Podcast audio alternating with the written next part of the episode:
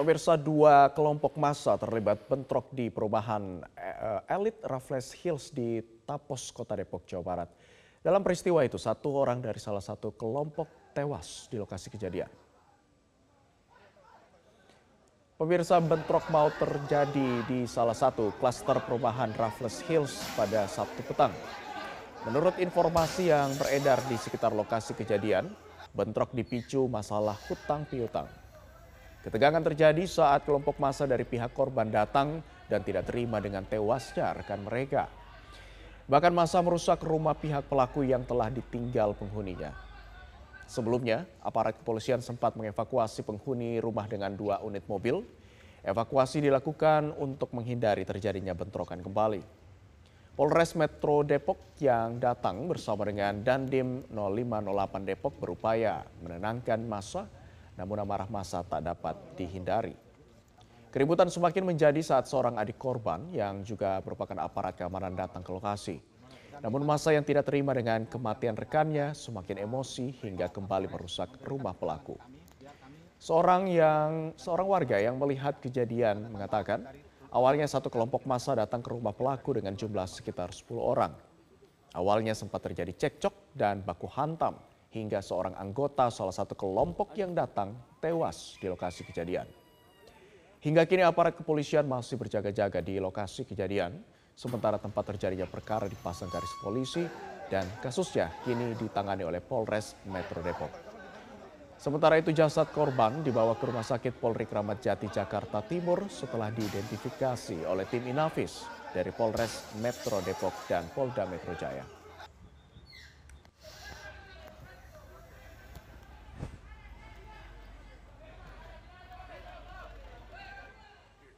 Pemirsa lima pelajar tenggelam setelah terjatuh dari rakit bambu di sebuah rawa di Kabupaten Kepahyang, Bengkulu.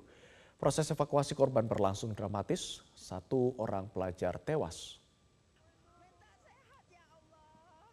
Allahu Akbar, Allahu Akbar, Allahu Akbar, Allahu Akbar, Allahu Akbar. Pemirsa inilah detik-detik evakuasi bunga pelajar 11 tahun warga Talang Karet, Kecamatan Tebatkara, Kabupaten Kepahyang yang tewas tenggelam.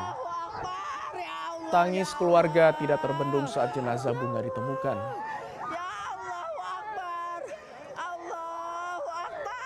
Menurut polisi, korban tenggelam karena rakit bambu yang dinaiki bersama temannya oleng dan tercebur ke rawa. Diketahui korban tidak dapat berenang. Allahu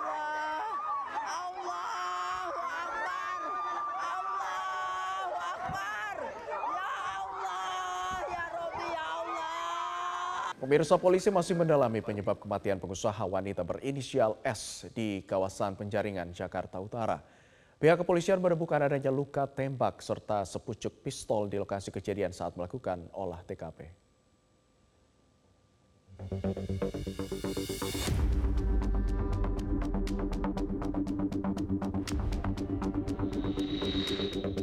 Seorang pengusaha wanita di bidang logistik berumur 51 tahun ditemukan tewas tergeletak di dalam kamarnya di perumahan Pantai Indah Kapuk, Jakarta Utara.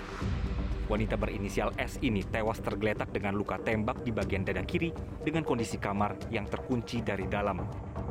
Kabit Humas Polda Metro Jaya Kombes Pol Truno Yudo Wisnu Andiko menjelaskan, meski terdapat luka tembak pada jasad dan ditemukan sepucuk pistol dekat jenazah, namun penyidik belum memastikan penyebab pasti kematian wanita paruh baya tersebut. dari alat-alat bukti evidence yang sudah dilakukan oleh TKP, kemudian dilakukan analisa, dan hasilnya kita tunggu. Proses ini belum selesai. Ya. Kemudian terhadap kegiatan penyidikan juga dilakukan interprofesi di dalam Polda Metro Jaya, yaitu melakukan forensik. Nanti kita libatkan dari laboratorium forensik, digital forensik, kemudian juga uji forensik lainnya yang memang ini dibutuhkan sebagai suatu scientific crime investigation. Sebelumnya polisi juga sudah meminta keterangan dari 10 orang saksi. Sejumlah warga juga sempat mendengar suara tembakan saat kejadian, sementara dari hasil rekaman CCTV, polisi tidak menemukan seseorang yang masuk ke dalam kamar. kita masih telusuri kita masih masih telusuri dari jejak forensik, baik uh, digital forensik, karena memang kita temukan beberapa video yang bisa menggambarkan uh, sebelum peristiwa itu terjadi. Dan dari CCTV juga clear bahwa tidak ada orang lain yang masuk ke kamar, tapi itu semua harus kita konfirmasi. Kepolisian kini masih menunggu hasil otopsi dan memeriksa forensik lainnya untuk mengetahui apakah kematian tersebut dikarenakan bunuh diri atau ada dugaan pembunuhan. Pemirsa eskalasi peperangan meningkat menjelang satu tahun invasi Rusia ke Ukraina. Lantas, seperti apa situasi di sana dan apakah masih terus terjadi peringatan sirine tentang serangan rudal Rusia? Berikut kita simak liputan dari jurnalis MGN Levi Wardana dan Iqbal Himawan dari Kiev, Ukraina.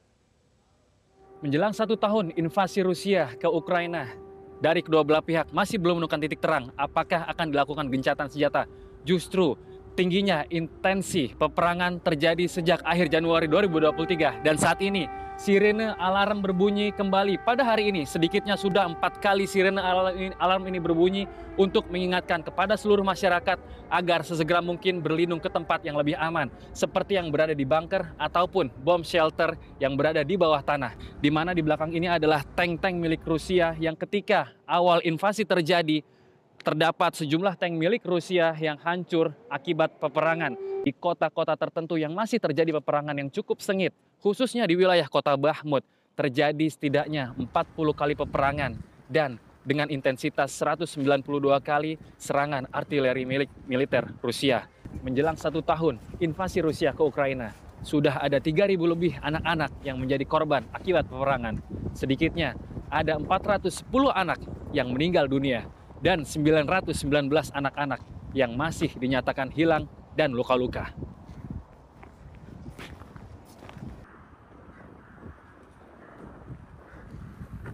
Sekilas ini nampak seperti tumpukan pasir biasa. Namun tahukah Anda, ini merupakan patung Princess Olga, yang di mana patung tersebut adalah warisan budaya Ukraina. Jika kita melihat, kita ibaratkan kita tidak bisa melihat seperti apa wujud patung Princess Olga. Sama dengan halnya warga Ukraina yang belum bisa melihat masa depan perdamaian di Ukraina.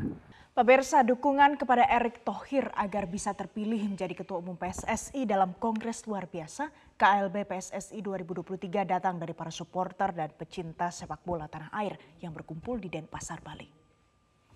Beragam harapan dititipkan pada Erick kalau nanti terpilih jadi Ketua Umum PSSI. Di antaranya meminta agar Erick Thohir bisa membuat para orang tua tidak was-was bila anak perempuannya nonton pertandingan sepak bola di dalam stadion. Menurutnya perlu kumpul supporter setiap tahun supaya mereka tahu apa yang boleh dan tidak boleh. Selain itu Erick Thohir juga menyoroti masalah wasit yang menurutnya perlu diperhatikan kesejahteraan dan juga jaminan kesehatannya. Banyak supporter tuh kecewa kenapa? Sebelum main sudah tahu hasil. Nah, itu kan. Betul. Betul. Betul. Makanya marah. Marahan. Ya, karena belum tahu, belum selesai main udah tahu hasilnya marah jadinya. Nah, inilah kompleksitas di sepak bola yang harus kita lakukan perbaikan tanpa menunjuk siapa yang salah, siapa yang benar kita harus bangun sepak bola dari bawah. Ya, bukan dari atas, dari bawah. Harus tahu apa problemnya, Kongres luar biasa PSSI akan segera bergulir pada Kamis 16 Februari dengan salah satu agendanya memilih ketua dan wakil ketua PSSI untuk periode 2023 hingga 2027. KLB diharapkan bisa memunculkan ketua dan wakil ketua PSSI yang mampu memajukan organisasi sepak bola nomor satu di Indonesia ini. Kongres luar biasa PSSI akan segera bergulir pada Kamis 16 Februari dengan salah satu agendanya memilih ketua dan wakil ketua PSSI untuk periode 2023 hingga 2027. Ketua KP KLB PSSI Amir Burhanuddin pun menyatakan ada lima nama yang telah diterima pencalonannya sebagai calon pengganti Muhammad Iriawan. Calon pertama adalah Lanyala Mataliti yang saat ini menjabat sebagai anggota DPD RI periode 2019-2024. Lanyala pun pernah menjabat sebagai Wakil Ketua PSSI dan Ketua PSSI pada rentang waktu 2013 hingga 2016. Calon lainnya yang pernah berkiprah di PSSI adalah Fari Jamie Francis, yang menjabat sebagai Ketua Departemen Sport Intelijen PSSI 2016 hingga 2020. Saat ini, Fari Jamie Francis menjabat sebagai Komisaris Utama PT Asabri. Berikutnya adalah Erick Thohir, yang saat ini menjabat sebagai Menteri BUMN. Selain pernah menjadi pengurus klub Italia Inter Milan, Erik juga pernah menjadi pengurus klub Persib Bandung pada rentang periode 2009 hingga 2019. Dua calon berikutnya adalah Arif Putra Wijaksono dan Doni Setiabudi.